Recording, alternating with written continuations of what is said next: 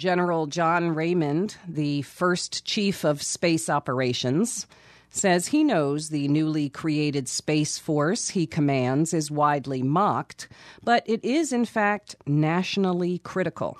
He shares the White House view that outer space, while previously a benign environment, is now competitive, congested, and contested. What does the public need to know about the activities of this new military branch? AP tells readers that while Trump talks up Space Force to get applause, quote, for the military, it is seen more soberly as an affirmation of the need to more effectively organize for the defense of U.S. interests in space, especially satellites used for navigation and communication. The force is not designed or intended to put combat troops in space. Close quote. Troops in space were not precisely the concern, of course. And how does AP sanguinity sit with statements from Defense Secretary Esper and Trump himself clearly and proudly declaring outer space a war fighting domain in which the U.S. must dominate? Our next guest wrote the book weapons in space, as well as the TV documentary Nukes in Space The Nuclearization and Weaponization of the Heavens. Karl Grossman is a journalism professor at the State University of New York, College at Old Westbury, and a longtime associate of FAIR. He joins us now by phone from Long Island. Welcome back to Counterspin, Karl Grossman. Pleasure to be with you, Janine. Well, when we spoke with you back in August 2018, Trump had announced plans for a Space Force, and while people laughed, we noted corporate media's kind of slippery slope of inevitability when it comes to things military. Stories started off saying this Space Force would be, and then they slipped into will be. And then this new branch of the military is created last December, reportedly in a trade off for paid parental leave for federal employees. It just seems kind of surreal, and yet here we are. What's the first thing to say about this space force, Carl? I mean that it's a treaty violation. What's what's the first thing that comes to mind? The first thing, I mean, it's of historical proportions, and there's no going back if it happens, and it seems to be happening, it opens space, it opens the heavens to war, to conflict. It, it brings war up into space, flying in the face of the Outer Space Treaty of 1967, which sets space aside as a global commons for peaceful purposes. Uh, and in fact, the United States, the former Soviet Union, and the United Kingdom put the Outer Space Treaty together, and it's been now supported by virtually all the all the countries of the world. For example, in Nukes in Space, I interviewed Craig Eisendrath, who was a, a young U.S. State Department officer deeply involved in uh, the creation of the Outer Space Treaty, and he says that what we were trying to do was to de-weaponize space before it got weaponized. And now uh, Trump, with his Space Force, the sixth branch of U.S. armed forces, he would just leave the Outer Space Treaty in tatters and there'd be the arming of the heavens. It's sort of presented as though it's a natural evolution or a step. You know, we have war on land, on sea, and well, now in space. And what I hear you saying is the treaty was based on folks recognizing, yes, yes, this is possible. It's not like no one thought about it. They they were thinking ahead and saying, let's make sure we don't do this. Well, so importantly too, because the mainstream media is parroting uh, the Trump line that we have to do it because of China, because of Russia, because of threats the U.S. has in space. But in fact, there's been an effort for decades to expand the Outer Space Treaty through something called the Prevention of an Arms Race in Outer Space, a PAROS treaty. The Outer Space Treaty prohibits the placement of weapons of mass destruction in space. The PAROS Treaty would forbid any weapons in space, and indeed truly keeping space for peace, and which countries have led pushing, promoting the PAROS Treaty, our neighbor Canada, China, and Russia. I mean, year after year in recent decades, they've brought the Paros Treaty up for a vote, And I've been there at the United Nations to see what occurs. What happens is yes, yes, yes, yes, a country is from all over the world, and then the U.S. ambassador raises his hand and says no. And essentially what the United States has been doing is vetoing the Paros Treaty, again broadening this vision of keeping space for peace at the United Nations. Frankly, it's baloney that the U.S. has to move up into space with a space force, and I mean, it, it's really in many ways Star Wars of Reagan, uh, deja vu. To do this, it's so wrong. And I've interviewed through the years. I've been to Russia several times. Been to China. I've interviewed Chinese diplomats, and and what they've told me is that uh, you know this isn't like oh acquiring a Bradley fighting vehicle to deploy weapons. It's enormously expensive, and what they say is that uh, we don't want to blow our national treasuries on this. We want to feed our people and house our people and educate our people and provide health care. But if the U.S. does this, and, and you mentioned the word dominance, I mean, that's what Trump has said over and over again.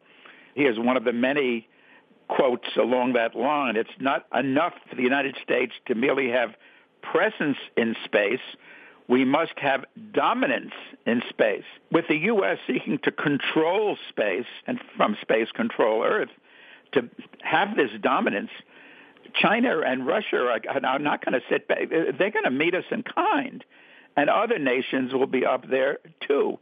And so uh, this development of enormous historical proportions is going to happen. War being brought into space. And all the destruction that will will lead to, not to mention the expense, of course. Right, and the, the misprioritization of resources. You know, I wanted to pick up on one thing. I think folks may think that they're seeing media that's critical or even dismissive of the Space Force. But, you know, that's a bit on the margins. And the Washington Post magazine, for example, had a many, many word piece by David Montgomery called The Case for Space Force. And it was a doozy. The first point it said was that what people mocking Space Force don't seem to appreciate is the sheer range of problems that could ensue if other countries are able to establish extraterrestrial military supremacy. It goes on consider the value of our satellites to our way of life, not to mention our way of war you talk about parroting the line that the Space Force is defensive. Here is a many thousand word Washington Post magazine piece doing exactly that. It talks about a space Pearl Harbor. It has a Democratic congressman saying, We got so distracted by the war on terror that we didn't keep an eye on our solar system. You know, all of this and a lot, there's a lot more to it, but all of it is saying we have to do this. You know, you might think it's funny, but other countries are going to get there, and we have to to get there to protect ourselves somehow. I got into the issue of uh, space uh, way back, uh, 1986. I broke the story in the Nation of how the Challenger's next mission in 86 was to uh, loft a plutonium-fueled space probe. And that led me to actually the book, The Wrong Stuff. And then I got into weapons in space because it turned out uh, that NASA was kind of marching in lockstep with the military, and the military is very committed to the use of nuclear in space. Star Wars was predicated on orbiting battle platforms with laser weapons and, and particle beams and uh, high energy weapons energized by reactors up on those battle platforms. In fact, the Strategic Defense Initiative commander at one point, James Abrams, said that without reactors in orbit, we're going to need a long extension cord back down to Earth, bringing up power. I've been on this issue for decades, and, and the media, I mean, I'm a professor of journalism. It's just utterly outrageous. I found, uh, in fact, I, I quote the former editor of the Columbia Journalism Review, William Boot, in my book, The Wrong Stuff, talking about NASA and the spellbound press. They're dazzled by the space agency's image of technological brilliance. Space reported uh, spared NASA the thorough scrutiny that might have improved chances of averting the Challenger disaster. He talks about how at uh, NASA press conferences, reporters would use the first person.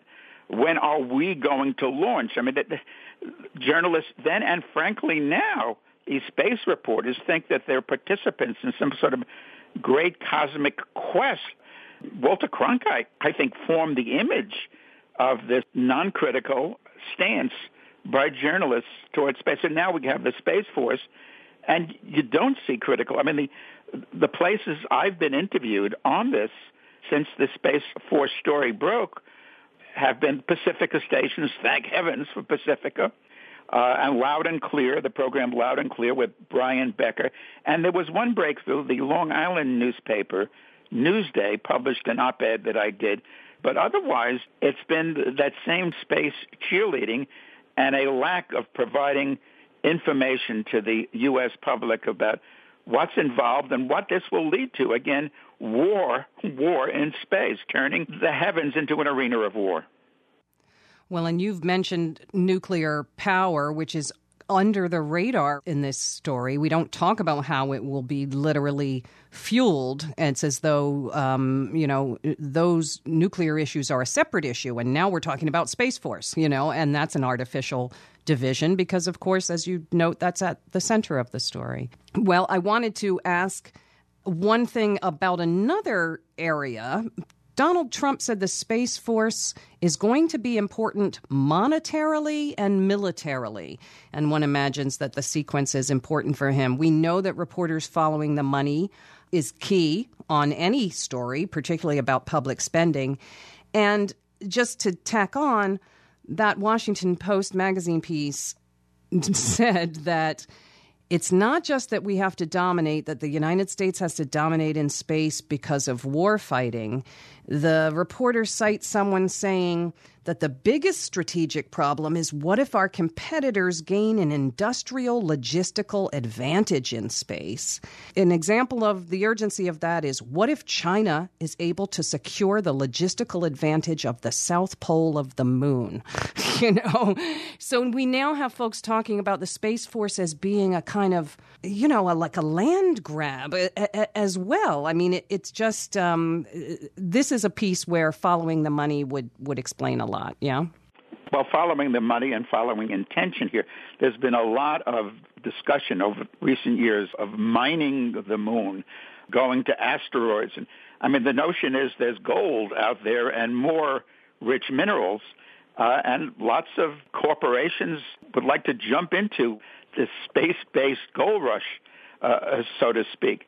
And then jumping back to the media, where is the following of the Watergate dictum, follow the money? because this has a lot to do with money. And then furthermore, it has a lot to do with, again, back to dominance too, with control. What um, U.S. military documents have said for years, because there's been a space command and so forth. There's been space activity, not a, a separate space force. But what these documents, and I, and I quote from them and actually use facsimiles of them uh, in my videos and in, in Weapons in Space, what they talk about is that the U.S. would seize control of the ultimate high ground, space, and from space be able to to control the planet below. It, it, it, it's sort of like uh, well, the, the great empires of Europe centuries ago having these fleets and being able to control Earth by controlling the seas, the oceans. The U.S. intends to uh, control the oceans of the Earth and beyond that and from that control the planet. And the documents are very explicit. Protect U.S. interests and investment. Over and over again, that line is used to protect U.S. interests and investment. Now, this, this stuff has been percolating for, for decades. Uh, in fact, the origins of U.S. space policy involve the Nazi scientists, the space scientists, Wernher von Braun and others, who were brought to the United States after the war. Uh, uh, for example, Wernher von Braun, uh, who became associate director of NASA, his big deal was taking the V2 rocket, the Nazi V2 rocket, and making a, a U.S. version of it, the Redstone, the first U.S. rocket capable of carrying a nuclear missile. And, and there were others. It goes way back, and it goes through Reagan's Star Wars, and, and, and now it's like the Reagan Star Wars program, a full-throated, a full-throated push to weaponize space, with Trump and Pence very, very much much in the middle, and the Democrats. The New York Times explained that it was Jared Kushner who convinced the Democrats in the House of Representatives to vote for the enabling resolution, which essentially creates the Space Force based on providing parental leave for government employees, something in fact common all over the, all over the world. But what a trade-off to allow something again of historical proportions to happen, space becoming a war zone based on this Kushner arranged deal for parental leave. Those Democrats should be ashamed of themselves. Absolutely. Well, let me just ask you finally we see their vision, their vision about dominating above as below, and, you know, for military and, you know, just just taking, just taking and controlling. There are other visions. Um, there are other visions as represented in the Outer Space Treaty that many people around the world are still fighting for. What can still be done to rein this in? I mean, there are other people who don't see outer space as a place for warmongering. I wish the Space Force might have been mentioned a little bit in all those Democratic Party debates. I think what we need here is, uh, and we need it now, is grassroots pressure. And what I would urge listeners to do is to get in touch with the global network against weapons and nuclear power in space. It holds protests. It has conferences every year. It space four, the numeral four, peace.org. It's been the leading group for decades now, challenging, fighting the weaponization of space. I would urge listeners to log into uh, space4peace.org, learn about the organization, get involved with the organization, and learn about this grave issue. I mean, the, the doomsday clock has been moved ahead just a couple of weeks ago. Uh, I hate to sound like uh, this is a, an apocalyptic future that we're facing, but it is if space is, is weaponized.